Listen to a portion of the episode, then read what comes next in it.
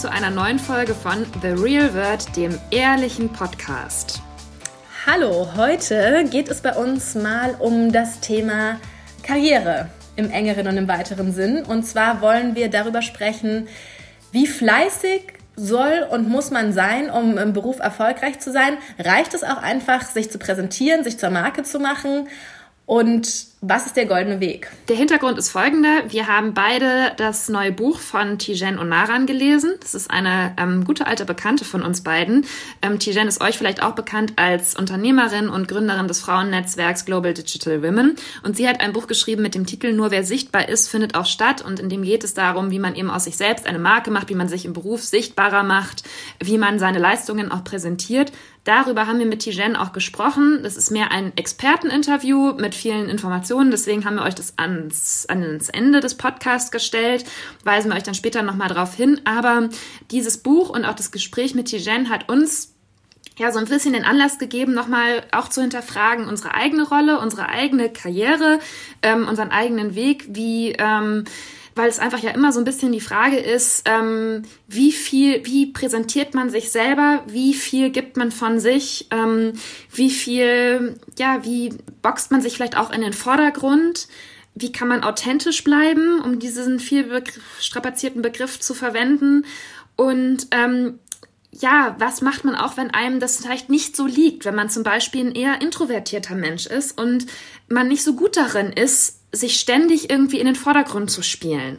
Ich glaube auch, ähm, ich glaube, uns beide hat dieses Buch, dieser Titel und auch dieses Thema so im Sinne von, ähm, es geht sehr viel darum, sich ähm, zu präsentieren, sich zu zeigen, auch ein bisschen getriggert, weil wir, und es klingt jetzt, als wären wir 100, aber weil wir noch einer Generation angehören, also wir sind so Anfang, Mitte 30 und als ich meine ersten Praktika gemacht habe und so weiter, es ging halt noch, also ich habe mit sehr viel Fleiß versucht, mich ähm, hochzuarbeiten, sag ich mal, ne? Und ähm, habe noch während der Schulzeit das erste Praktikum gemacht, in jeden Semesterferien versucht, ein Praktikum zu haben. Dann natürlich so, wie man es macht, bei einer Lokalzeitung als Freie weitergearbeitet, so diese ganzen Schwarzbrotaufgaben, nenne ich sie mal, gemacht. Und bei dir, Julia, war das, glaube ich, auch, also war das ähnlich.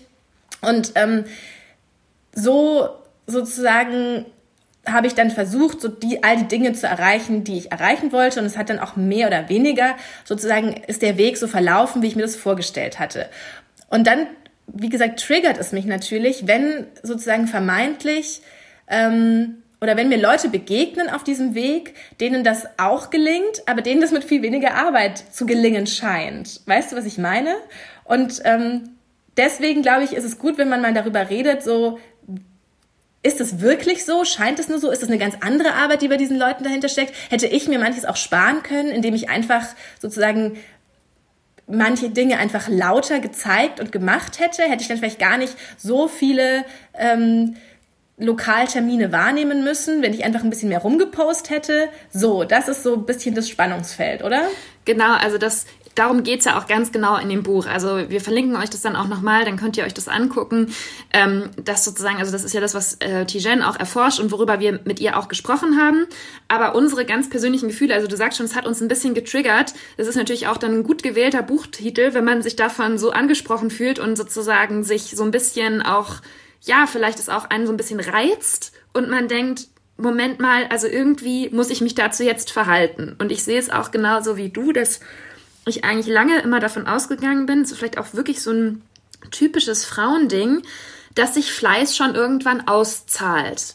Und ähm, dass man eben so viel machen sollte, wie es nur irgendwie geht. Und es ist auch, finde ich, was, was dir, wenn man so einen beruflichen Weg einschlägt, wie wir beide jetzt, was dir halt immer gesagt wird, auch in jedem Praktikum, in jedem äh, Uni-Umfeld oder was auch immer, dass man sozusagen alles dafür geben muss, um diesen Traum, Journalist zu werden, ähm, verwirklichen zu können. Also das ist ja wirklich so ein bisschen, finde ich, hat das also für mich hatte das im Studium und auch als ich so das erste Mal mich damit auseinandergesetzt habe, dass ich diesen Beruf ergreifen will, schon in der Schule, das war ja schon immer mein Traum eigentlich, ähm, dass es für mich sowas war, wie eigentlich Popstar zu werden oder Fußballer oder so, weißt du, dass man sich da halt so mega krass reinhängen muss und alles dafür geben muss, um das zu erreichen, ähm, weil auch einfach zu der Zeit, als ähm, ich Abi gemacht habe, 2008, da war ja schon die Wirtschaftskrise, da war das irgendwie schon, ging das los mit Internet und Medien und es war damals halt schon auch ein Thema, dass das jetzt kein Berufsfeld ist und dass man einfach mal so reinschlittert, ohne irgendwie was dafür zu tun. Und dann ist es natürlich schwierig, wenn man dann so das Gefühl hat, ich weiß genau, was du meinst, dass man sozusagen ähm, dass es schon wichtig ist, sich natürlich anzustrengen und das Beste zu geben und ähm, zu gucken, wie man vorwärts kommt aber dass es mindestens genauso wichtig ist, ähm, sich selbst quasi zu einer Brand, ich hasse dieses Wort, zu machen, zu einer Marke zu machen und zu connecten und immer zu gucken, wen kann ich wo kennenlernen, der mich irgendwie weiterbringt. Also, dass dieser Teil fürs Berufsleben oder für den beruflichen Erfolg mindestens genauso wichtig ist. Und ich hätte halt lieber, dass es so, ich sag mal, 70 zu 30 Prozent verteilt ist. Ja, weil es sich es fühlt sich halt sonst immer so ungerecht an, ne? Ähm, weil dabei muss man ja vielleicht auch zugeben, dass dieses, dieses andere, dieses Leute kennenlernen, mit denen in Kontakt bleiben, sich immer präsent halten, ist natürlich auch eine Art Fähigkeit. Aber es darf dann halt auch nicht kippen. Also es ist natürlich, und es ist uns ja auch schon in unserem Berufsleben immer wieder begegnet, dass das dann natürlich irgendwann so überbewertet wird. Und es ist, und sozusagen der andere Teil dann so, so gar nicht mehr viel wert scheint. Und das ist halt so das, womit ich schwer klarkomme. Und was ich auch einfach schon zu oft erlebt habe. Ich, ähm, man wird später im Gespräch mit Tijen berichte ich auch von einem Beispiel. Und ähm, das war für mich, oder das ist auch nach wie vor für mich irgendwie so ein Thema, sag ich mal. Und aber dann nochmal zu meinem persönlichen äh, ähm, Werdegang sozusagen. Ähm, weil du jetzt sozusagen sagst, dass, dass du dich für den Journalismus entschieden hast, war schon sozusagen so was Riskantes fast, ne? Und nicht so ein, so ein safer Job, wie jetzt irgendwas anderes zu machen. Bei mir war das ja, also ich will nicht sagen, dass ich ernsthaft überlegt habe, jemals Schauspielerin zu werden oder so, ne? Aber ich habe ja so ein das paar. Das war schon dein Traum, so Es war genau, wie du jetzt gerade sagst, es, ähm, es war für mich war auch dieses äh, Star zu werden beziehungsweise Schauspielerin zu werden war schon so eine so eine Sache, die ich schon mal so irgendwie in Betracht gezogen habe, weil ich ja auch so ein paar Sachen eben gemacht habe. Und da war es dann aber genau das, dass dass es da zu sehr, also dass es da zu wenig in meiner Hand lag, ne? Und dass ich da zu, also da war es einfach zu extrem. Das war so, dass ich bin zu Castings gegangen. Ich habe mich super gut vorbereitet. Weißt du, habe dieses, habe das alles gelernt, habe das alles so gut gemacht, wie ich eben konnte und wie es in meiner Hand lag. Und dann waren aber einfach zu viele Faktoren. Und es wäre natürlich so, je älter man wird, noch viel, viel schlimmer geworden, das erzählen einem jetzt ja auch, wir hatten ja auch mit Lilly Holunder in dem Podcast das kurz angesprochen, wo sie so sagt, am Ende geht's in diesem Schauspielleben nur noch um diese, da gibt's so diese eine Clique aus immer den gleichen Leuten, die empfehlen sich gegenseitig. Es ist ja auch so, dass oft äh, Schauspieler sagen, ja, ich mache das, wenn der und der ähm, die Rolle spielt und so weiter. Ne? Dass Regisseure da auch oft in so äh, Abhängigkeitsfallen geraten. So, wenn ich den will, dann muss, in Anführungszeichen, ich den auch nehmen, weil die sich halt gegenseitig so unterstützen. Und das war bei mir halt schon ganz am Anfang, auf einem ganz, ganz Mini-Level so, dass ich so gedacht habe, okay, aber was, was soll ich denn machen? Ich habe das jetzt alles, ich bin da hingegangen, ich war immer erreichbar, ich bin flexibel, ich würde auch von heute auf morgen das und das machen, mir die Haare schneiden, was auch immer. Aber es reicht halt nicht, weil da noch so viele Faktoren sind, Sympathie, Zwischenmenschliches, irgendwelche anderen Seilschaften, die ich so gar nicht in der Hand habe. Ähm, und es wäre ja dann auch sozusagen im weiteren Verlauf noch viel, viel mehr geworden, dass mich das so fertig gemacht hat irgendwann, dass da mein Fleiß und so meine Gewissenhaftigkeit und meine Ambition einfach so begrenzt, der, der Einfluss dessen so begrenzt ist, dass ich dann das nicht mehr weiterverfolgen konnte. Irgendwann, weil mich das alles so fertig gemacht hat, dass ich immer mein Bestes gebe und am Ende bin ich abhängig davon, ist der Vater von der anderen halt Schauspieler, also das sowas ist halt auch oft, so Schauspielerkinder. Ich war dann auch jünger und dann gibt's immer so Eltern, deren Kinder auch zu Castings geschickt werden und dann hast du immer die schlechteren Karten und dagegen kannst du dann halt einfach nichts mehr machen. Und deswegen war für mich dann so dieses, okay, wenn ich jetzt Journalist werde, ich kann gucken, dass ich den NC habe für das Theaterwissenschaftsstudium in Erlangen. Ich ähm, kann mich bei dem Publizistik-Dings da bewerben und im persönlichen Gespräch das irgendwie hinkriegen. Weißt du, ich kann so Sachen machen. Ich kann mich an der Akademie bewerben und für den Wissenstest lauter Jahresrückblicke auswendig lernen. Und das habe ich so in der Hand. Und wenn ich so, dann weiß ich, okay, ich kann zumindest bis zu dem Punkt was erreichen. Und das ist so, deswegen, ähm, ja, das nur noch mal so für dieses Verständnis von diesem Gefühl, dass man mit Arbeit was erreichen kann und sich so machtlos fühlt diesem anderen Faktor gegenüber, was man aber natürlich nicht ist, was Tijen uns dann ja auch erzählen wird. Man kann das ja lernen. Ne? Man kann das lernen und ich finde auch, ähm, dass, also für mich ist es so, dass das ja auch was ist, was man sozusagen parallel mit dem Werdegang lernt. Also ich finde einfach, ähm, wenn man noch ganz am Anfang steht und eigentlich noch nichts geleistet hat, dann finde ich, sollte man ruhig äh, selbstbewusst auftreten. Also das, ich finde, man, man sollte nie sein, sein, wie sagt man, sein Licht unter den Scheffel stellen. Nie, wie heißt das nochmal? Ja, Jetzt ja, irgendwie auf dem Scheffel. So heißt es. Mm, oder sein, sich unter Wert verkaufen. So überhaupt nicht. Aber ich finde, dass natürlich je mehr man in, im Berufsleben leistet, je mehr man gemacht und gesehen und erlebt hat und je mehr Erfahrung man auch einfach hat, dass ja damit ganz automatisch auch ein Selbstvertrauen einhergeht, dass man auch entwickelt. Und was ja zum Beispiel auch bei uns jetzt dazu geführt hat, dass wir gesagt haben, ja klar, wir machen einen Podcast, wir setzen uns dahin, wir denken, das ist interessant, was wir zu berichten haben, ähm, dass man auch nicht mehr so an sich zweifelt, ähm, dass sich das so ganz automatisch entwickelt. Und dass man dann natürlich auch irgendwann an den Punkt kommt, dass man ähm, auch selbstbewusster im Umgang mit anderen ist. Und es muss sich ja auch erstmal entwickeln. Und du lernst ja dann auch selber deine eigene Arbeit zu bewerten und kannst dann ja auch viel selbstbewusster darüber sprechen und das so darstellen, dass das gut wirkt und ähm, dass das auch bei anderen verständlich ankommt. Also ich finde, das ist eben ganz am Anfang, wenn man, kann man das noch nicht. Das, das ist nicht möglich. Da steckt einfach zu wenig Erfahrung und zu wenig ähm, Bewusstsein auch dafür in einem, was jetzt die Arbeit tatsächlich wert ist oder wie gut die ist und ähm, was, was man vielleicht noch besser machen könnte. Das ist ein ganz normaler Werdegang oder das ist eine ganz normale Entwicklung, dass das erst so mit der Zeit wächst. Das ist ganz interessant, dass du das sagst, weil ich habe auch das Gefühl, dass wir ähm, alle gerade oder seit einer Weile sehr, sehr oft diese Ratschläge lesen und hören, so dieses, du musst das zeigen, was du machst, du musst selbstbewusst sein, du musst gerade als Frau, musst du das sagen und so auftreten und so weiter, aber das muss halt auch immer dir irgendwie entsprechen. Und ich bin ja auch immer wieder ähm, seit einigen Jahren jetzt tatsächlich in dem, sozusagen in den Auswahlgesprächen, ähm, für auch verschiedene sozusagen Nachwuchsleute bei uns im Haus äh, manchmal dabei.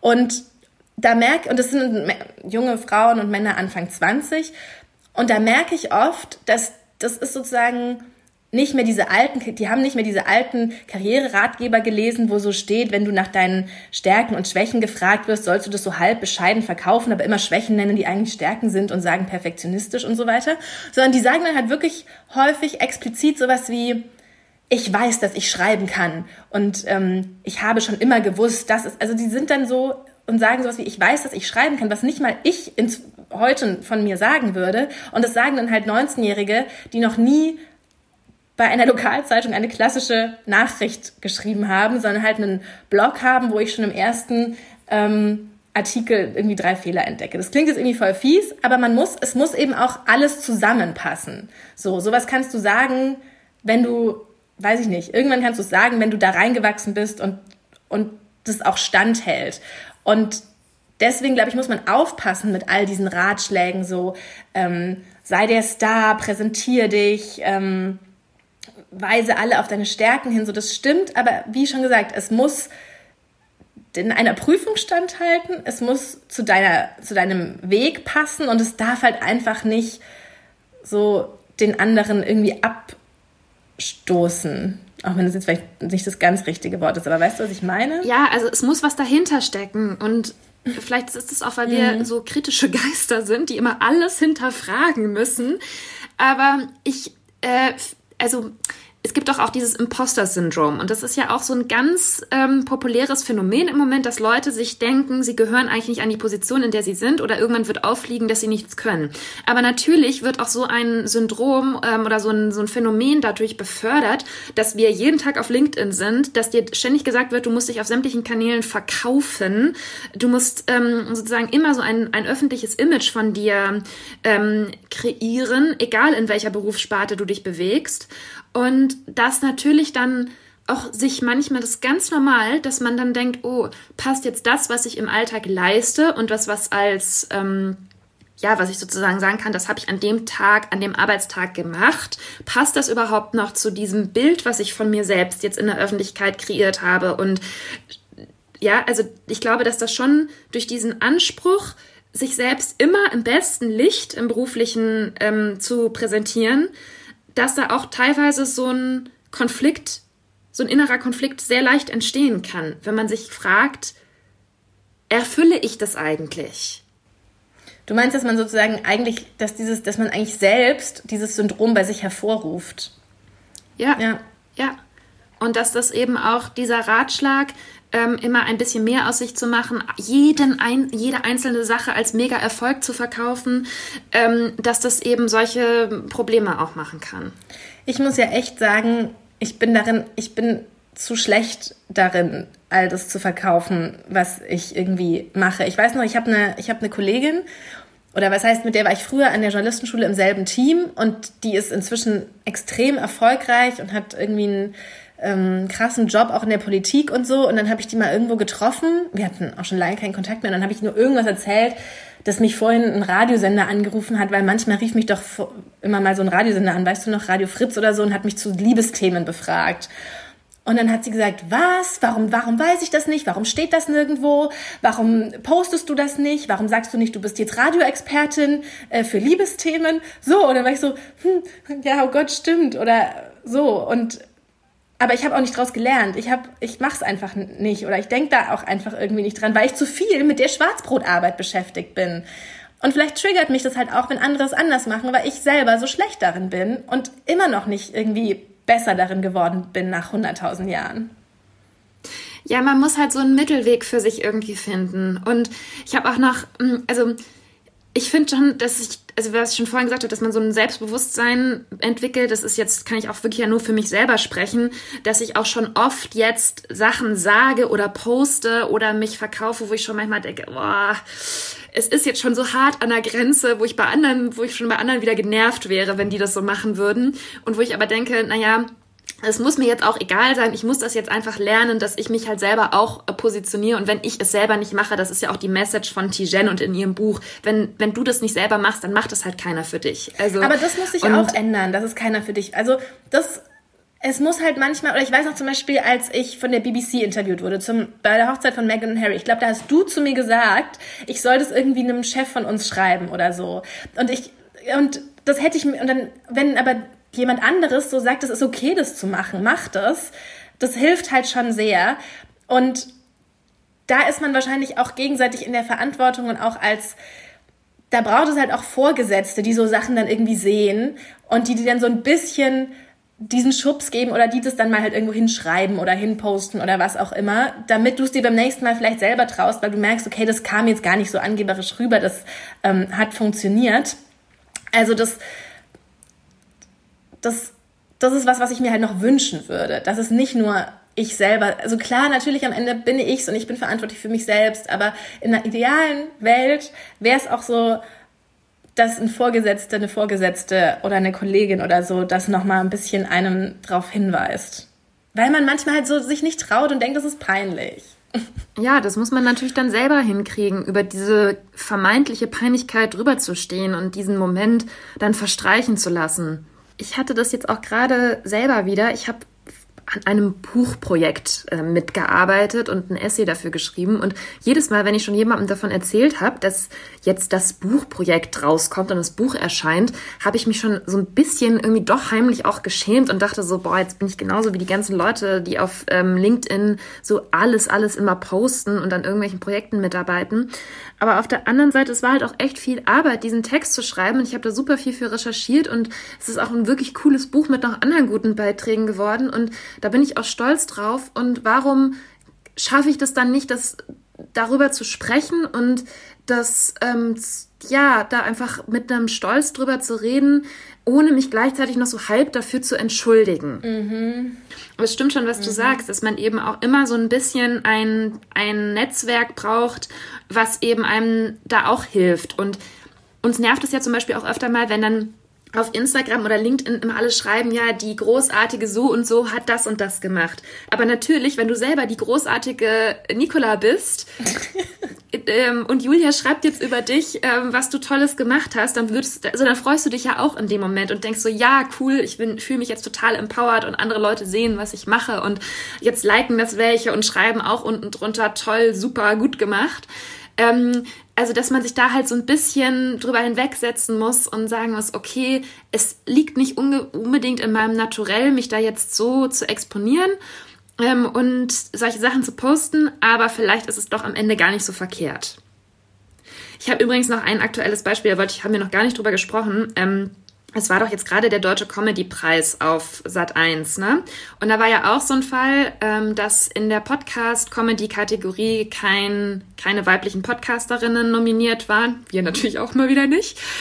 Ähm, oh Wunder. Naja, jedenfalls haben dann eben Herrengedeck, ähm, Ariana und Laura das so ein bisschen zum Thema gemacht und auch so ein bisschen so eine ja, Medienkampagne, würde ich mal sagen, gestartet zu dem Thema und ja auch am Ende erreicht, dass sie dann noch für den Preis nominiert wurden und den Preis ja auch am Ende gewonnen haben. Und das ist jetzt nämlich auch so was, wo ich eigentlich seit Tagen hin und her gerissen bin, ob ich das, natürlich finde ich das irgendwie cool, weil sie das so zum Thema gemacht haben. Ähm, auch, wir hatten ja auch schon mal eine Podcast-Folge zu, warum werden Frauen nicht als lustig wahrgenommen, warum heißt es immer nur Männer können irgendwie Comedians sein. Ähm, dass das mal so, ein, so einen anderen Wumms jetzt bekommen hat, dieses ganze Thema. Auf der anderen Seite fragt man sich natürlich, okay, sie wurden jetzt nominiert, sie haben den Preis gewonnen, also was was bedeutet das jetzt aber für andere Frauen in diesem Comedy-Podcast-Bereich? Also wo ist da jetzt der Impact? Weißt du, was ich meine? Also es ist genau diese Schere eigentlich, die wir jetzt gerade die ganze Zeit beschrieben haben, zwischen ich exponiere mich selbst, ich tue was für mich selbst. Es hat noch so ein bisschen den Anstrich, dass es was für ähm, die Allgemeinheit, was Gutes dabei rumspringt. Aber ist es auch so am Ende oder habe ich nur einfach selber dann clever angestellt? Ja, es ist natürlich wahrscheinlich beides. Es ist aber natürlich tatsächlich auch so eine Art, so ein bisschen so ein, so ein vergifteter Preis, ne? weil ja auch ähm, die Kategorie ja so eine, dann am Ende ja auch so dieses, dieses Gefühl oder diesen, diese Konnotation von Mitleidskategorie hatte, weil sie ja auch nicht dann, also es gab ja in, weil sie dann ja auch nicht die Podcast-Nominierungen einfach nochmal sozusagen überarbeitet haben, sondern wurde einfach weibliche Podcasts sozusagen, als wäre das eine Sonderkat, als wäre nicht einfach Podcast, Podcast so. Und aber vielleicht ist es sozusagen um auf deine Frage zurückzukommen, ob es einen Impact hat auf, auf andere. Insofern, dass dann vielleicht, dass einfach die Leute, die im nächsten Jahr diese Nominierungen machen, schon jetzt sehr sensibilisiert sein werden.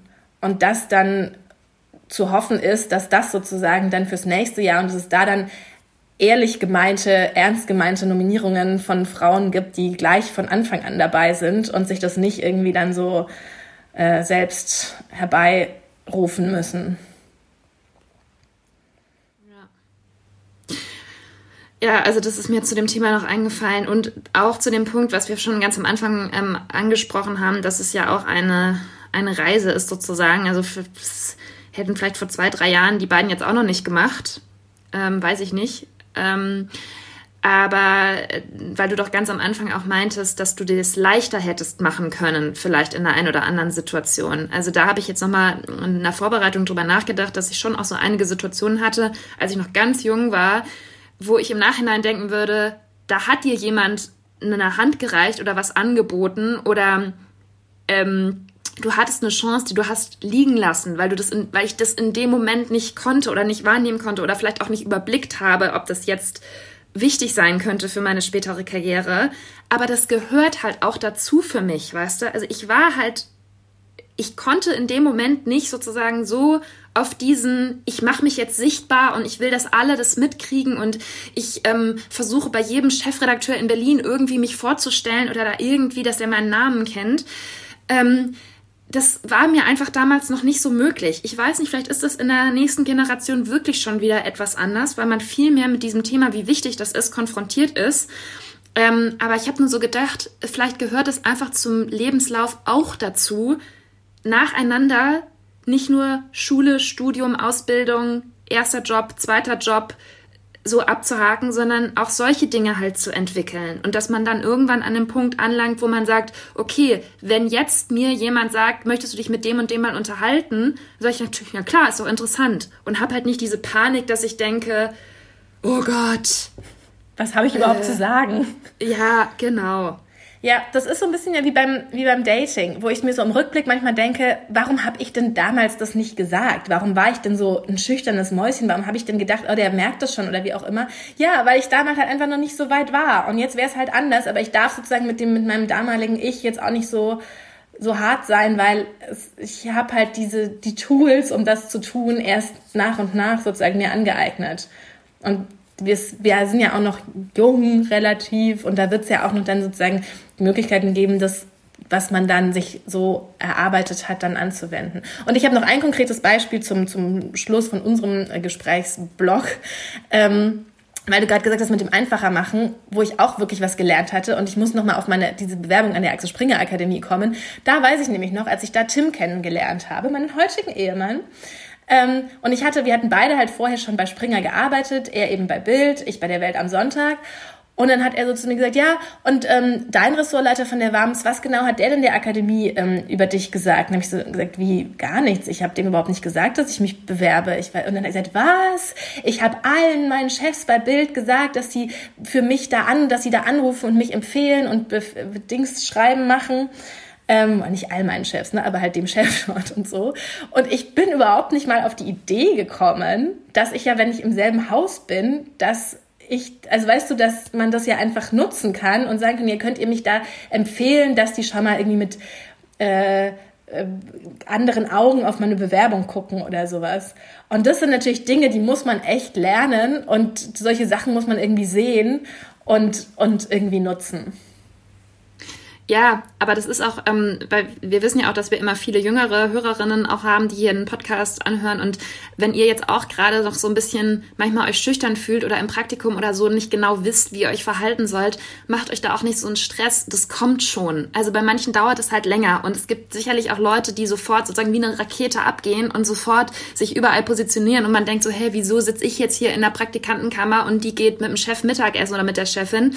Ähm, das kann passieren, nur das heißt nicht, dass diese Person, die sich besser präsentieren kann, für alle Zeiten auch erfolgreicher ist. Und andererseits könnte ja auch eigentlich die Moral jetzt gerade von meiner Geschichte, von der gerade mit dem Empfehlen sein, ich hab, ich wurde trotzdem genommen, auch wenn mich keiner empfohlen hat. Deswegen hat sich da das dann ja doch auch wieder durchgesetzt. Ich hätte es halt vielleicht leichter haben können, wie du vorhin gesagt hast, aber ähm, ich hatte das Glück, es hat sich dann, man hat es dann erkannt, sozusagen Leistung und Können. Und ja, ja, also das ist jetzt unsere Moral. Strengt euch trotzdem an. Es muss beides. Verkauft euch nicht unter Wert, aber ja. ähm, also nur Pose ohne irgendwie was dahinter ist halt auch schwierig. Genau. Also das war unser kleiner Impulsvortrag ähm, zum Thema Netzwerken, sich sichtbar machen, ähm, dabei authentisch bleiben. Ähm, jetzt kommt unser Gespräch mit Tijen die euch aus einer professionellen Perspektive ganz konkret auch ein bisschen an die Hand gibt, wie man das macht, wie sie das erlebt hat, wie man das umsetzt und wie wir dann alle so berühmt und vernetzt werden können wie sie.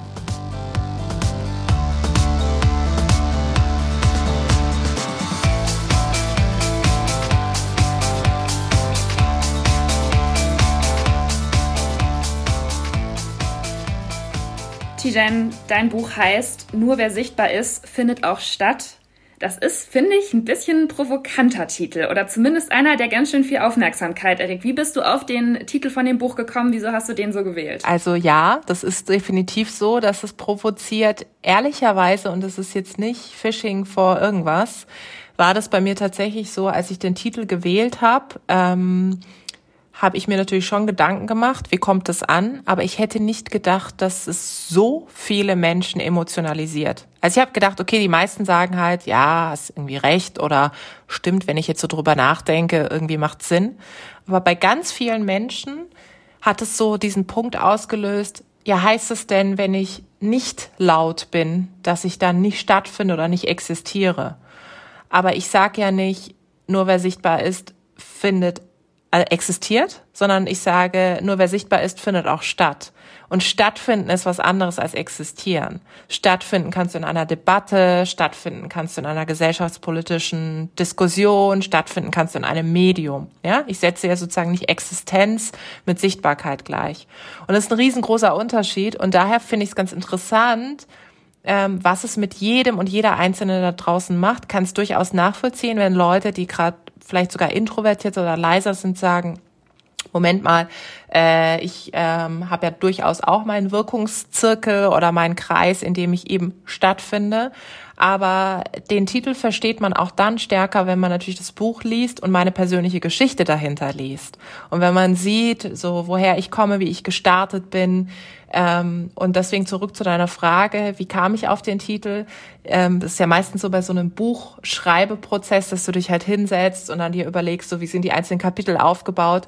Und irgendwann merkte ich so, dass dieses Sichtbarkeit ja sozusagen Katalysator für ganz viele verschiedene Dinge ist. Sichtbar zu sein heißt, ähm, seine Erfolge, seine Leistung in den Vordergrund zu stellen, vielleicht auch seine Persönlichkeit, je nachdem, was für ein Typ man ist. Und darüber natürlich auch eine Wirksamkeit zu haben. So, und dann überlegst du dir natürlich, was ist ein Titel, den jeder versteht?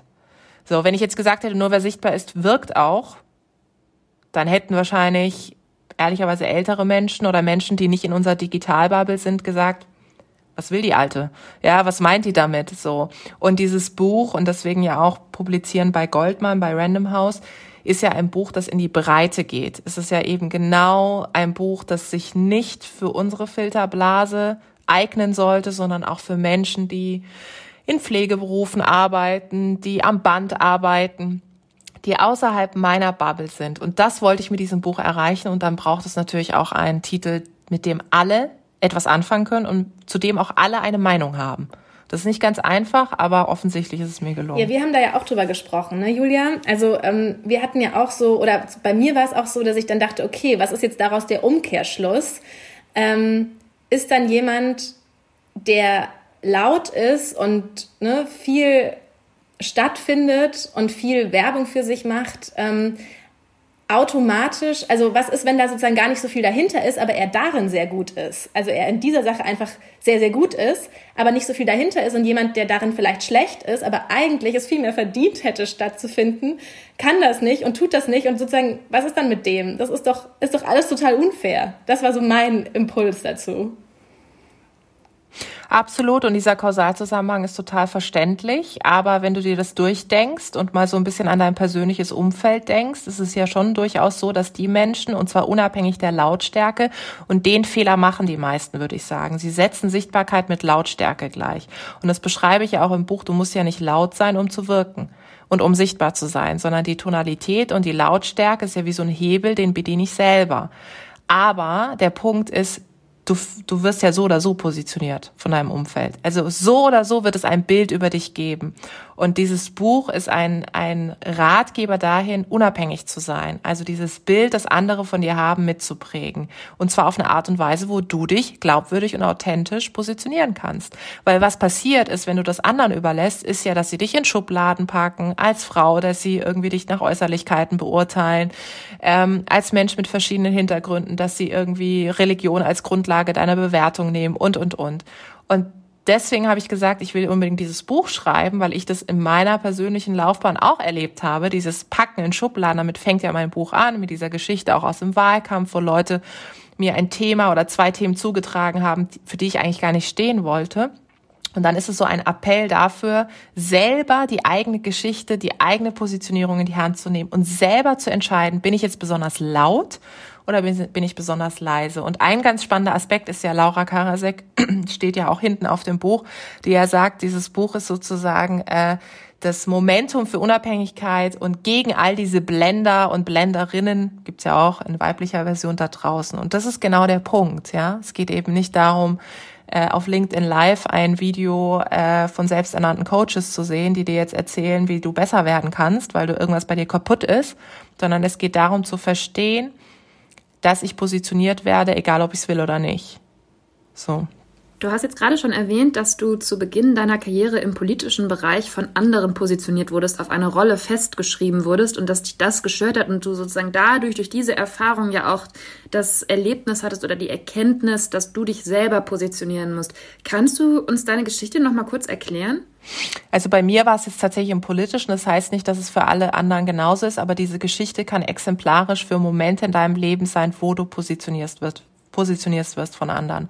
Bei mir war das im Wahlkampf 2006, eine ganze Weile her, da habe ich für die FDP damals kandidiert. Und wie es für so einen Wahlkampf ist, du brauchst Themen, ist ja klar. Jetzt war ich da 20 Jahre alt, das heißt, mein Thema war erstmal überhaupt irgendwie was in der Politik machen zu wollen, zu gestalten. Aber ich hatte jetzt nicht so dieses eine Thema, ne, so wie Fridays for Future heute irgendwie Nachhaltigkeit oder so, sondern bei mir war es einfach dieses Interesse mitzugestalten. Das heißt, ich war in diesem Wahlkampf und dann frag, fragt dich deine Partei, ja, für was stehst du denn? Also was sind deine Themen? Habe ich halt gesagt, naja, sowas wie Bildung, klar, ich war junge Studentin, ähm, sowas vielleicht auch wie soziale Herkunft und, und, und. Und dann kam so eine Marketingagentur und sagte so, ja, pass auf, wir machen Folgendes. Du bist ja eine Frau, das heißt, äh, du kannst das Thema Familie super gut besetzen. Und äh, du hast einen Migrationshintergrund in Anführungszeichen, das heißt, du besetzt auch das ganze Thema rund um Integration, Islam, Muslime, Zusammenleben. Und ich dachte, ich weiß noch, in dem Moment dachte ich so, ah, also mit beiden Themen wenig zu tun, weil ich bin 20, Familie spielt erstmal keine Rolle für mich. Und innerlich hatte sich sowas in mir gerührt, dass ich auch damals schon dachte, äh, krass, äh, was für Schubladen eigentlich. Also warum muss ich als Frau eigentlich ein Familienthema besetzen? So. Aber ich war halt noch nicht so weit, dass ich das hätte auch artikulieren können. Ne? Ich dachte erstmal so, hey, cool, dass jemand für mich die Entscheidung trifft. Da ist jemand, der oder die will was Gutes für mich. Und das glaube ich bis heute. Also die Person, die diese Entscheidung getroffen haben, diese Agentur, die wollte was Gutes für mich. So. Ähm, und jetzt, und, und dann habe ich den Wahlkampf gemacht, ehrlicherweise sehr erfolgreich, also 8,75 Prozent. Ich meine, die FDP würde sich heute ähm, einen Ast abfreuen, ja. So, aber ähm, danach habe ich mir geschworen, okay, ich will nie wieder in diese Situation kommen, wo jemand zu mir sagt, wofür stehst du eigentlich? Und ich weiß es nicht. Und das wird jeder und jede da draußen, die jetzt auch zuhört, haben. Du gehst in eine Gehaltsverhandlung und jemand sagt zu dir, okay, was hast du bisher eigentlich gemacht? Was hast du bisher erreicht? Und jetzt können wir alle diese urromantische Vorstellung haben, dass uns jemand entdeckt. Also, dass jemand sagt, wow, die Julia macht aber einen super Job. Aber wenn du noch nie darüber gesprochen hast, was du machst und wie du es machst und was du auf die Beine stellst und dass du musst du nicht so playermäßig unterwegs sein. Es reicht einfach, wenn du sagst, hey, folgendes Projekt habe ich auf die Straße gebracht und so und so viel habe ich daran gearbeitet, dann werden das Leute wahrnehmen und sie werden es abspeichern. Und in solchen Situationen, da ist Gehaltsverhandlung eine Sache. Es geht auch darum, wenn du einen neuen Job suchst oder wenn du dich verändern willst. Leute müssen dich einmal wahrgenommen haben. Und zurück zu dem Thema, im Idealfall so, wie du es halt auch willst. Also so, wie, die, wie du dich auch wohlfühlst. Und das ist das Entscheidende. Ähm, und wie war das aber bei dir? Hast du dich dann hingesetzt und quasi eine Liste gemacht? Die und die Punkte, die und die Themen interessieren mich. Ähm, das macht mich aus. Ähm, ähm ich weiß, im Buch gibt es auch einige Anleitungen mhm. dazu, wie man das, wie man da vorgehen kann. Aber wie war das bei dir persönlich? Also es war jetzt nicht so, dass ich so so einen Masterplan so ausgerollt habe und dann irgendwie angefangen habe, so strategischer Punkt eins, äh, Personal Branding Strategie. Ja, damals hat man ja gar nicht über Personal Branding gesprochen, sondern es war eher so, dass ich das fast schon organisch gemacht habe. Also das bedeutet, ich habe so angefangen, mein Umfeld zu fragen. Freundinnen und Freunde. Dann, als ich angefangen habe zu arbeiten, habe ich Kollegen, Kolleginnen gefragt, sag mal, wenn du mich wahrnimmst, wenn du meinen Namen liest, wenn du über mich sprichst, was erzählst du dann im beruflichen Kontext? Also sagst du, ich bin irgendwie voll die Power-Netzwerkerin, sagst du, ich bin in der operativen gut, ich kann gut organisieren. Was fällt dir dann ein? Und dann habe ich so eine Mini-Umfrage in meinem Umf Umfeld gemacht und habe mir dann überlegt, okay, frei von dem, was andere sagen, äh, womit fühle ich mich eigentlich wohl? Also was sind Dinge, die zu mir passen in meiner in meiner Welt und was sind Talente und Fähigkeiten, die ich habe, von denen ich auch ausgehe, dass ich sie gut kann? Ich habe das abgeglichen und mir überlegt, ist das etwas, wo ich mich positionieren möchte? Also bin ich wirklich die Netzwerkerin oder werde ich so nur so gesehen? Und es gab auch Dinge, wo Leute gesagt haben, guck mal, hast du schon drüber nachgedacht, dass du zum Beispiel super gut präsentieren kannst? Und ich habe das gar nicht so als Talent oder Fähigkeit wahrgenommen, sondern für mich war es selbstverständlich. Also deswegen dieser Abgleich mit dem Umfeld, es hilft total, Dinge auch mal zu sehen und sich zu vergegenwärtigen, die für einen selbstverständlich sind. Und das hat mir sehr geholfen, muss ich sagen. Und später kam dann, dass ich mich wirklich auch thematisch hingesetzt habe, dass ich mir überlegt habe, was ein Thema, ein gesellschaftspolitisches, für das ich mich engagieren möchte und auch einsetzen will. Und kam dann eben auch zum Thema Vielfalt. Also das ist ganz interessant. Ich finde nämlich tatsächlich, wenn man deinen Namen hört oder liest oder irgendwo sieht, für mich ist das so sehr mit so Netzwerken, einfach mit dem Thema Netzwerken verknüpft. Ähm, und das ist so ein Thema, wo ich, also vielleicht kannst du einmal so Leuten, die es vielleicht nicht so präsent haben, mal erklären, warum ist es eigentlich wichtig zu netzwerken? Was bedeutet das eigentlich? Müssen wir immer auf alle Events gehen und damit möglichst vielen unterschiedlichen Leuten reden? Sollen wir einzelne Beziehungen versuchen zu stärken? Was ist daran wichtig und was bringt es uns? Ich merke schon, du bist die kritische in der Runde, aber damit habe ich kein Problem. Ähm, also Netzwerken hat ja ein absolut negatives Image. Genau, also all die Stereotype, die Vorurteile, ähm, die so ein bisschen in deinen Fragen jetzt mitgeschwommen sind. Äh, ne? Ich kann das dir weiter erzählen und weiter deklinieren. Netzwerken ist ja oh, Old Boys Networks, Vetternwirtschaft, intransparent. Ach, jemand wird nur befördert, weil der irgendwie guter Buddy von dem CEO ist und so. Und ja, das gibt es, keine Frage. Aber die Frage ist ja auch immer, ähm, guckst du zu oder spielst du irgendwann die Spielregeln so mit, dass du sie selber bestimmen kannst? Und ich habe mir irgendwann gesagt, ich möchte gerne nicht so mitspielen, wie das alle machen, sondern ich möchte irgendwann gerne auf den Punkt kommen, dass ich die Spielregeln selber setze und auch Netzwerken verändere und dieses negative Image von Netzwerken verändere. Wenn du dir meine Geschichte anguckst, ich komme ja aus einem Elternhaus, was mir zwar super viel Urvertrauen mitgegeben hat, aber finanziell nichts bieten konnte. Das heißt, ich habe mir alles selber erarbeitet. Und da hat mir mein Netzwerk unglaublich geholfen, weil als ich meinen Job vor sechs Jahren gekündigt habe, übrigens ohne was Neues zu haben und auch ohne eine wahnsinnige Personal Branding Strategie, sondern es war echt aus einer Emotion raus. Ich war super unzufrieden in meinem Job und dann gibt's ja immer so diesen einen Moment, der da noch fehlt. Das reicht, wenn jemand dir auf dem Gang einfach nur sagt, ey, heute siehst du echt schlecht aus. Und du denkst dir so, das habe ich noch gebraucht. Und so war das bei mir. Und ich bin dann wirklich in, äh, in das Gespräch mit meinem Chef damals und der hat dann eine Sache gesagt und ich bin wirklich so eskaliert, in Anführungszeichen, ja. Dann bin ich aufgestanden, habe gesagt, ich kündige, bin raus und ich habe mich so gut gefühlt in diesem Moment. Danach habe ich mir nur gedacht, oh Gott, das war die schlimmste Entscheidung ever und habe dann überlegt, wer könnte mir helfen. Ich wusste, okay, meine Eltern, die können mich jetzt nicht irgendwie ein Jahr lang finanzieren. Ich hatte auch nichts viel Erspartes, aber ich hatte zwei Leute in meinem Netzwerk, die zu mir damals schon gesagt haben, hey, du machst einen guten Job. Wir haben dich gesehen, du bist sichtbar für das. Damals war es Kommunikation.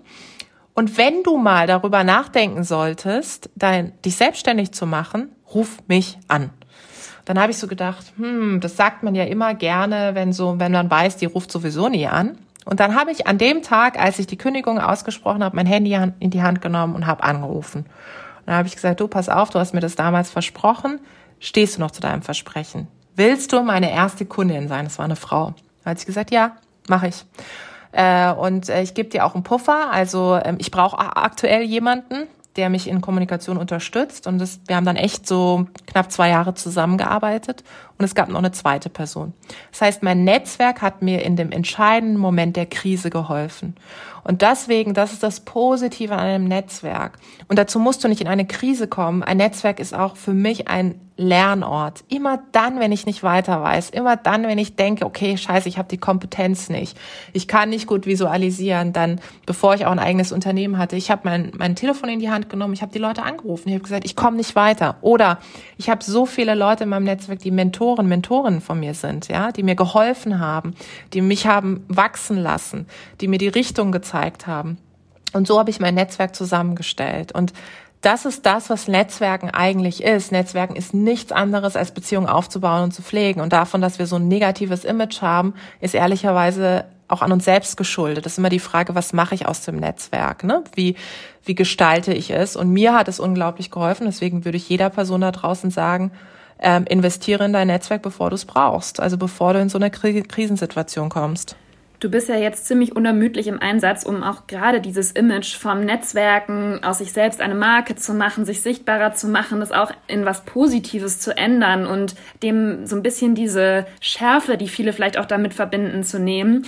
Aber was glaubst du, Tijen, warum das überhaupt so ist? Warum die Leute sich so schwer damit tun, ähm, mit, diesen, mit diesen Themen? Es ist erstens mal eine deutsche Sache. In anderen Ländern ist komplett anders. In, ähm, nicht nur in den USA, sondern auch in anderen Ländern, auch in den nordischen Ländern übrigens, fängt es in der Schule schon an, dass du wirklich präsentieren musst, ja, dass du deine Idee in Anführungszeichen tolle Startup-Sprache pitchen musst. Also, dass du in der Lage sein musst, die Idee, die du hast, auch ein Stück weit zu verkaufen. So. Das kannst du jetzt gut finden oder nicht, aber es ist so unser Bildungssystem und die Art und Weise, wie wir uns auch in Deutschland ähm, definieren, ist sehr stark über das Leistungsprinzip. Also sehr so, okay, arbeite erstmal, mach erstmal das, mach erstmal 150 Prozent und dann wirst du schon gesehen.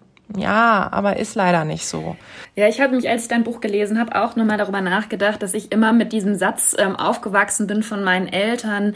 Ähm, ja, Qualität wird, setzt sich durch und ähm, streng dich an, dann wirst du schon jemanden, das wird schon jemand bemerken, ähm, dass das so ein bisschen diese Mentalität war, die du gerade angesprochen hast, dass man sich einfach nur anstrengen muss und ähm, ja, over accomplishen und dann wird das schon bemerkt werden und der Rest läuft von selbst sozusagen. Und ähm, dass ich das so seltsam finde, ähm, zumal mein Vater auch noch selber Unternehmer ist, ähm, wie mir sowas vermittelt werden konnte. Weil es ist jetzt nicht total falsch. Ich bin auch immer dafür, dass man ähm, sein Bestes geben sollte, gerade wenn man jung im Beruf ist und so. Aber ähm, ja, es ist eben doch ähm, ein Glaubenssatz, der sich tief in mir verankert hat und den ich auch jetzt erstmal wieder hinterfragen musste in meinem Berufsleben. Wobei ich aber mir Wobei ich mir aber in diesem Kontext schon auch wünschen würde, dass man auch mal sozusagen die Seite der, sagen wir jetzt mal in einem klassischen Angestelltenverhältnis der Vorgesetzten sieht äh, oder diese die Perspektive anspricht, weil ähm, ich habe ja immer dieses Erlebnis, von dem ich gerne erzähle, mit diesem äh, Top-Talent-Auswahlverfahren. Das ist ja gibt's ja oft in Konzernen, dass irgendwie bestimmte junge Leute werden ähm, eingeladen zu so einem und dann sollen junge Talente da irgendwie identifiziert werden, die vielleicht zukünftige Führungskräfte sind. Und ich weiß gar nicht, ob ich die Geschichte im Podcast schon mal erzählt habe, aber ich würde sie gerne dir erzählen, Tijen, weil ähm, mich das wirklich lange beschäftigt hat. Ähm, man kriegt dann irgendwie ein, ein Problem oder so dargelegt und soll eine Lösung dafür überlegen. Und wird dann in so einer Gruppe zusammengestellt und ich war in einer Gruppe mit, ich weiß nicht, drei Männern, zwei Frauen oder so und ähm, hatte eben die Idee, die dann am Ende auch sozusagen, wo gesagt wurde, okay, das ist die beste Idee, wir setzen die um. Und ich habe die am Anfang einmal formuliert, dann haben alle irgendwas anderes geredet und hatten schlechtere Ideen. Und ähm, dann am Ende habe ich gesagt, nee, jetzt können wir nochmal zurückkommen. Ich finde, meine Idee war eigentlich die beste und wir sollten die nehmen. Und dann war so, ja, okay, wir nehmen die. Und die andere Frau in der Runde hatte die ganze Zeit das an, an äh, Whiteboard geschrieben und ähm, die Männer hatten dann nochmal so zusammengefasst, was ich gesagt habe. Und am Ende war es dann so, dass mir im Feedbackgespräch gesagt wurde, ja, deine Idee war zwar die beste, aber du bist jetzt doch nicht eine Runde weiter, weil du hast zu wenig oft über deine eigene Idee gesprochen und hast die anderen darüber sprechen lassen. Und das war so, so ein frustrierendes Erlebnis. Also ich verstehe, dass man sich auch gut verkaufen muss und dass man die Idee gut verkaufen muss.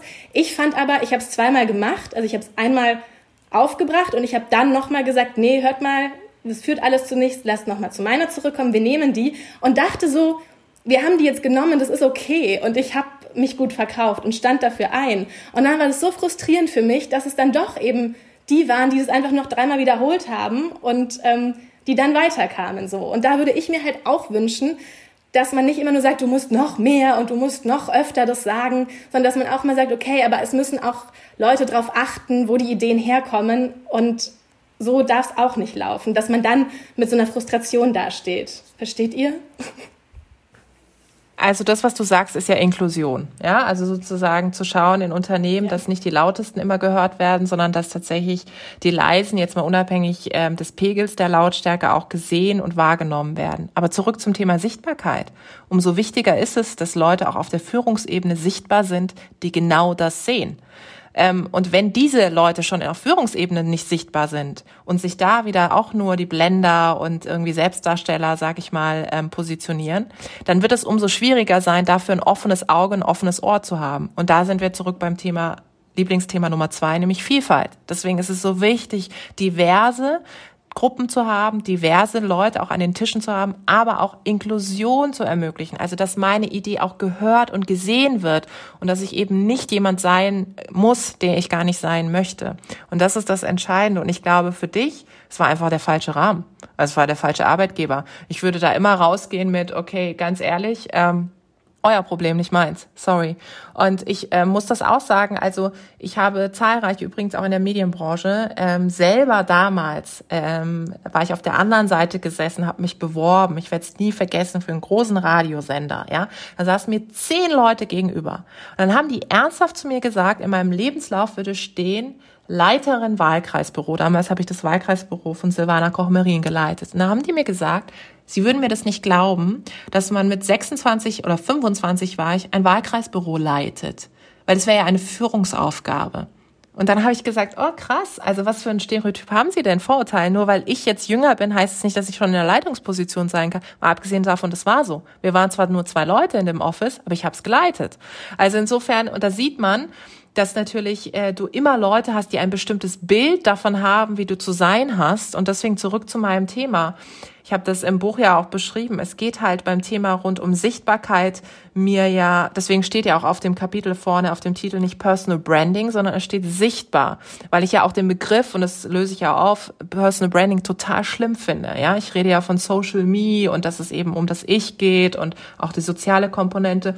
Deswegen, aber es ist so wichtig, sich zu positionieren und zwar so, dass man sich wohlfühlt und auch in einem Rahmen, in dem man denkt, dass man eben seine Ideen auch verwirklichen kann. Es geht nicht um Inszenierung, sondern Positionierung. Und das ist ganz entscheidend, das ist ein schmaler Grad.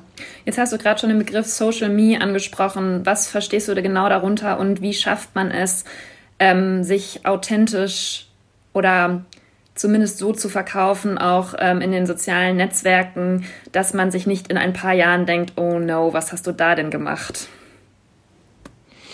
Also es gibt einen alten Beamtenspruch, der heißt, wer schreibt, der bleibt. Das gilt natürlich auch fürs Internet. Und ich muss euch sagen, manchmal denke ich auch ähm, auf einem Kanal wie LinkedIn, wo man ja eigentlich denkt, es ist nicht Twitter. Ähm, wow, Wahnsinn. Mit Klarnamen so drunter kommentieren. Ähm, Respekt. Also wenn ich dir jetzt auf dem Gang begegnen würde in dem Unternehmen, weiß ich nicht, ob du mir das so ins Gesicht sagen würdest ähm, der Ton ist rauer geworden und das gebe ich den Leuten immer mit. Also sich selber zu überlegen, würde ich das, was ich da schreibe, kommentiere, like, poste, würde ich das auch an eine Bushaltestelle hängen? Würde ich höchstwahrscheinlich nicht. Oder würde ich das zwei Wochen noch genauso sehen danach? Also so. Und das ist ganz, ganz entscheidend, sich wirklich mit so einem Bewusstsein auch über Social Media sich zu positionieren, immer auch zu wissen, das ist wirklich wichtig, ähm, dass man dahinter steht und dass, dass man nicht jetzt irgendwie aus einer Wut heraus etwas kommentiert oder sich positioniert und dann das Ganze gar nicht handeln kann. Mit Social Media was mich an Personal Branding, an dem Begriff immer gestört hat, ist dieser, dieser Marketing-Sprech. Also, dass, dass ich jetzt irgendwie eine auf Marketing oder Marketingmaßnahmen übernehmen muss für mich als Mensch. Aber ich bin ja kein Produkt, ja. Ich bin ein Mensch. Und deswegen habe ich mir überlegt, okay, was könnte ein Begriff sein, der dieses, dieses Soziale der Positionierung hervorhebt und dieses, dieses Ich in der Positionierung hervorhebt, so. Und da habe ich gedacht, Social Me ist etwas, was total gut eigentlich trifft, weil es eben auch darum geht, in der Form der Sichtbarkeit mit anderen zu connecten. Ja, in dem Moment, wo ich sichtbar bin, bin ich ja auch Vorbild. So, in dem Moment, wo ich sichtbar bin, bin ich auch Identifikationsfläche für viele. Ja, weil die meinen Background sehen, weil die sehen, ich bin eine Frau, weil die sehen, ich bin eine Unternehmerin, meine Eltern kommen ursprünglich aus der Türkei. Also all das fließt in die Bewertung mit ein. Und es gibt Menschen, die dann sagen, ja, ich identifiziere mich mit dir, mit deiner Geschichte. Und das ist das Entscheidende beim Thema Positionierung, auch sich dessen bewusst zu sein, dass man ein Vorbild ist. Und ich weiß, auch das ist zum Beispiel, darüber könnten wir eine eigene Folge machen. Das Thema Role Model ist ja wahnsinnig negativ mittlerweile besetzt in Deutschland, weil viele auch sagen, ja, Role Models klingt so weit und so, ich muss so perfektionistisch sein. Und ich finde, man kann gar nicht gar kein Vorbild sein. Entweder man ist ein schlechtes oder ein gutes. Ja, und egal auf welcher Ebene man auch ist im Unternehmen, du wirst von irgendjemandem auch vielleicht als Inspiration gesehen. Das ist aber grundsätzlich was Großartiges. Und da zurück zu Social Media hilft auch Social Media. Weil ich wäre ohne Social Media gar nicht da, wo ich heute bin. Hm. Jetzt hast du gerade schon den Begriff Vorbild benutzt. Ist es dir schon mal geschehen, dass du dich auch mit einem Post vergriffen hast oder ähm, mit, einer, mit einer Äußerung oder so ein bisschen, ein bisschen bange warst, ähm, was daraus werden kann, ob das dein Image ähm, oder deine Agenda auch ähm, ja, beschädigen könnte. Ist dir das schon mal passiert? Oder hattest du schon mal Angst davor, dass dir sowas passiert? Ich glaube, das passiert mir jeden Tag.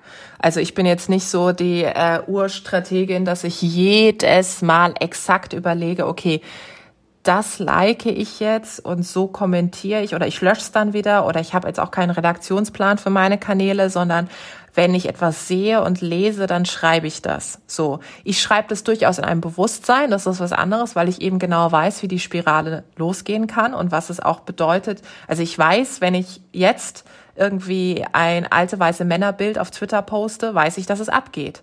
Aber die Frage ist einfach, will ich's? Also will ich jeden Tag diese Mühle bedienen von alten weißen Männern? Ich weiß, wenn ich morgen einen Post zum Thema Gender Pay Gap auf LinkedIn mache, weiß ich, dass dieser Post 500.000 Leute erreichen wird. Die Frage ist, möchte ich das? Also passt das zu meiner Agenda, wie du sagst? Und der zweite Punkt ist auch, und da sind wir beim Thema, was ich ganz zu Beginn gesagt habe, hat es eine Wirksamkeit?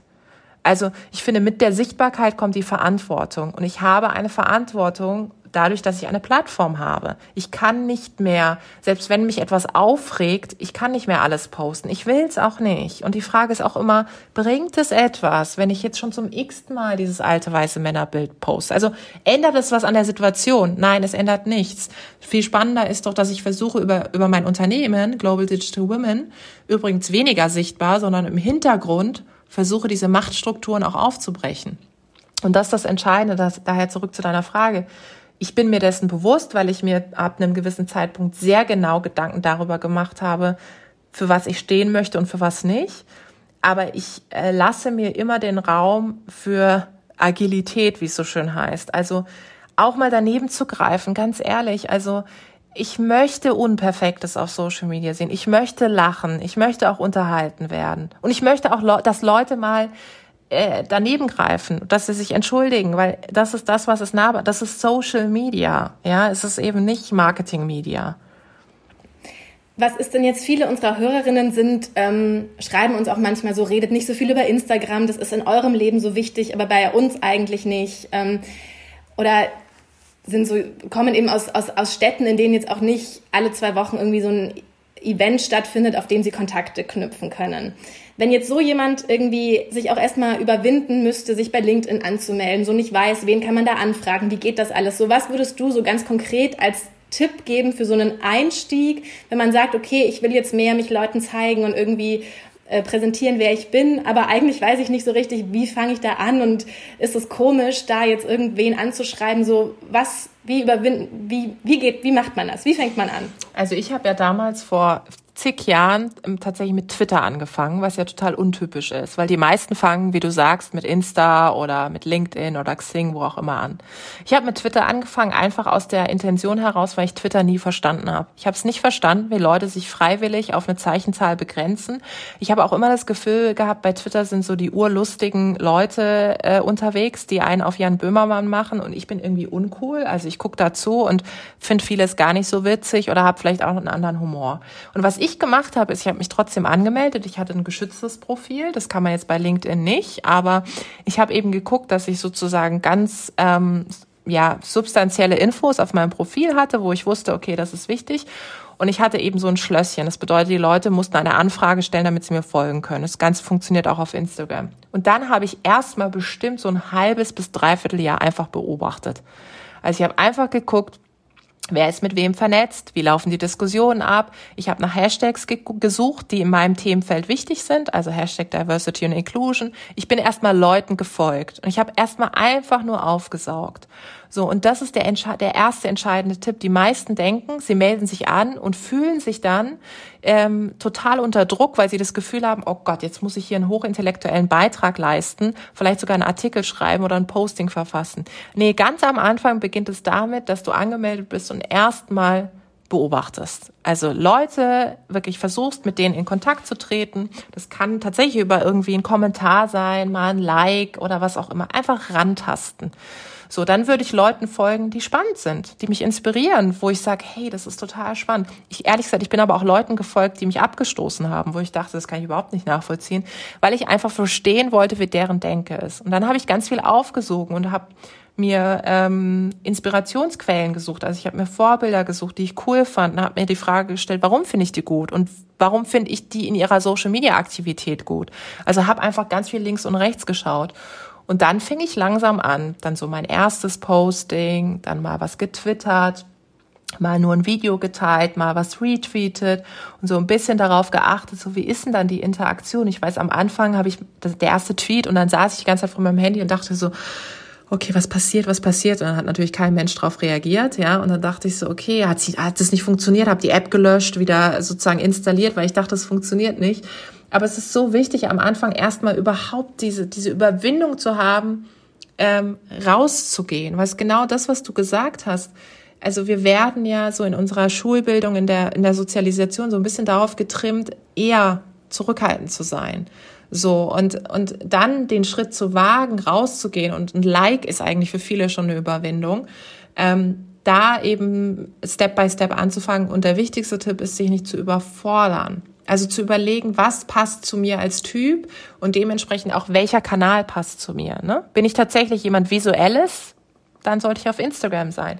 Bin ich in einem internationalen Kontext unterwegs? dann muss ich auf LinkedIn und da vielleicht thematisch anknüpfen. Und dann Schritt für Schritt anfangen. Und auch überlegen, ist es was für mich? Also ich kann ja am Ende auch die Entscheidung treffen zu sagen, es ist nichts für mich. Nur das, was ich im Buch sage, ist, du musst selber diese Entscheidung treffen. Und du darfst diese Entscheidung nicht anderen überlassen. Aber dazu musst du wissen, was auf der Klaviatur es alles für Tasten sozusagen gibt. Und welche kann ich spielen und welche tatsächlich auch nicht. Jetzt nehmen wir mal an, jemand hat ähm, all diese Dinge gemacht, hat sich gut aufgestellt ähm, und merkt aber irgendwann, die Themen, für die ich einst mal so brannte, sind irgendwie nicht mehr meine Themen. Ich will nicht mehr über Mode schreiben. Ich will nicht mehr über Netzwerken und Sichtbarkeit reden, jetzt in deinem Fall zum Beispiel. Aber weißt du, wenn man seine Marke verändert und seine Themen verändert, was mache ich dann? Das ist ja total schwierig, das dann wieder den Leuten zu verklickern. Moment mal, ich will jetzt über andere Themen reden. Ich will jetzt mit anderen Inhalten in Verbindung gebracht werden. Ja, es ist total schwierig, ähm, weil du musst dich ja neu aufstellen, neu positionieren. Ähm, das Wichtigste ist, dass du das in die Kommunikation mit aufnimmst. Also wenn du das den Leuten erzählst und sagst, ja, ich weiß, du hast mich bisher als Netzwerk-Queen, als Sichtbarkeits-Queen wahrgenommen, aber sozusagen demnächst beschäftigen mich mehr die Themen rund um digitale Bildung, Logistik, was auch immer, nicht, dass du dich wunderst, ähm, dann verstehen die Leute das. Also sobald du es selber wieder zu deinem Thema machst, sobald du dieses, diese Repositionierung zu deinem Thema machst, dann positionierst du dich wieder damit. Wenn du es wieder anderen überlässt und Fragezeichen hinterlässt, so dass sie sagen, warum Julia, du hast doch ewig lang über Mode geblockt, warum machst du denn jetzt was anderes? Dann hast du es nicht gut genug kommuniziert. Und dann überlässt du diese, diese Agenda wieder anderen. Und daher bin ich immer gut damit gefahren, zu sagen, ähm, nee, ich bin eben nicht nur Netzwerkerin, sondern ich bin auch Unternehmerin. So. Und ähm, in meinem Fall ist es natürlich einfacher, weil in dem Moment, wo ich Interviews gebe, kann ich sagen, wenn Sie mich fragen, wie willst du angekündigt werden, kann ich sagen, wie ich angekündigt werde. Ne? Das ist bei anderen nicht der Fall, die natürlich darauf angewiesen sind, dass diese Zuschreibungen sozusagen stärker von außen kommen. Aber auch hier, wenn du es einbettest und den Leuten erklärst und sagst, und das kann echt mit einem Posting auch sein, hey, bisher habe ich die Themen gemacht, nur dass ihr Bescheid wisst, jetzt beschäftigen mich folgende Themen so und dann verstehen es alle, dann macht's Klick. Das Schlimmste bei Repositionierung ist, dass du es anderen überlässt. Das ist, und dann geht's schief und dann landest du und dann kommst du nie aus dieser Blase wieder raus, aus der du eigentlich raus willst. Mich würde jetzt mal als letzte Frage noch interessieren. Du warst ja jetzt viel mit deinem Buch schon unterwegs. Wir haben schon vorhin festgestellt, es ist ein Bestseller. Ähm, du sprichst sehr viel über diese Themen. Was ist so deine Erkenntnis in der Auseinandersetzung mit den Menschen? Du hast mit so vielen Leuten jetzt nochmal über dieses Thema Sichtbarkeit gesprochen. Ähm, was ist so, so ein, auch vielleicht etwas, was du jetzt gelernt hast nochmal aus all diesen Gesprächen? Es kommt so eine neue Bewegung auf, speziell von Frauen, die Lust auf Sichtbarkeit haben. Die sagen, ich habe in den letzten Jahren so viel gearbeitet und es werden trotzdem andere befördert und Nochmal, äh, wir können jetzt darüber ewig lang lamentieren, dass es an der Organisationsstruktur liegt, dass es an Führungskräften liegt. Aber sie kommen so ein bisschen mit dem Bewusstsein, dass sie sagen, ich habe festgestellt und reflektiert in den letzten Jahren, habe ich tatsächlich, was dir, Julia, auch eingebläut worden ist, einfach einen guten Job gemacht, aber ich habe irgendwie nicht darüber gesprochen, weil sie es nicht gehörte. Und im Übrigen auch, weil Frauen sofort mit anderen Zuschreibungen zu kämpfen haben. Ja, da wird ihr Äußeres beschrieben, sie werden auf Vereinbarkeit angesprochen, also all das, was bei Männern nicht kommt. Und ich habe in den letzten Monaten so viele Nachrichten von Frauen bekommen, die mir gesagt haben, nicht nur durch das Buch, sondern durch die Beschäftigung mit ihren eigenen Talenten und Fähigkeiten für das, was sie stehen wollen und was nicht, hat das so viel in ihnen ausgelöst. Und dazu müssen sie gar nicht wahnsinnig viel auf Social Media, sondern das war eher so ein innerer Prozess, dass sie sich fast schon neu justiert haben Einige haben mir sogar geschrieben, das will ich ja eigentlich gar nicht, dass sie ihren Job gekündigt haben oder dass sie was Neues machen, dass sie endlich das machen, was sie immer schon machen wollten. Und das ist die größte Erkenntnis. Und die zweite Erkenntnis ist, dass wir in vielen, vielen Sachen wahnsinnig deutsch sind von unserer Mentalität. Also die Zurückhaltung finde ich großartig, aber ich glaube, dass die Zurückhaltung und dieser Perfektionsanspruch, den wir an uns haben in Deutschland, dieses Schaffen, Schaffen, Häusle bauen und erst rausgehen, wenn 150 Prozent alles klar ist, dass es uns im Übrigen auch bremst in unserer Innovationskraft, auch für unser Wirtschaftssystem und auch generell für unsere Gesellschaft. Und das ist etwas, was, was dieses Buch bewirkt, dass, dass viele dann eben sagen, Moment mal, ich bin gar nicht ready. Also ich muss erstmal hier noch ein ausgeklüngeltes System haben für meine Sichtbarkeitsstrategie, dann kann ich raus. Mm -mm, machen und danach kannst du immer noch neu justieren. Und das habe ich gemerkt und daher freue ich mich, wenn ähm, wenn ich inspirieren und motivieren und, und einen Denkanstoß geben kann und jeder und jede da draußen für sich die Entscheidung treffen kann, I'm in oder nicht. Also ich mach's oder ich mach's nicht. Und wenn ja, wie? Und wie ist die Tonalität?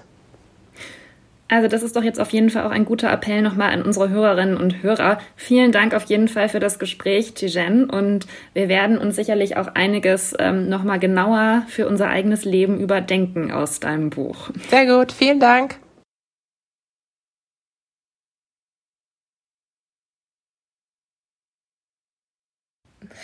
So, das ähm, war das Gespräch mit Tijen Onaran. Ich hoffe, euch hat es genauso viel an die Hand gegeben wie uns. Vielleicht sehen wir uns auch, wenn es wieder möglich sein wird, auf dem ein oder anderen Karrieretreffen für junge, kluge, schöne Frauen und unterstützen uns einfach in Zukunft bei all dem, was wir so erreichen wollen.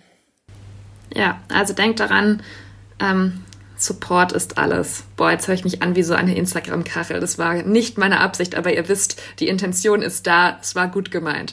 Ansonsten, ähm, zum Thema apropos Support. Ähm, abonniert den Podcast gerne auf allen Kanälen. Das ist eine Art von Support, die ihr uns spenden könnt. Ähm, uns gibt es auf allen gängigen Streaming-Plattformen, findet ihr uns überall, The Real World, den ehrlichen Podcast. Ihr findet uns auch auf Instagram at The Real World Podcast und auch auf Facebook, da sind wir auch vertreten und ähm, connecten uns da gerne auf allen Kanälen mit euch. Wir hören uns nächste Woche wieder. Bleibt uns treu. Bis dahin, macht's gut. Tschüss.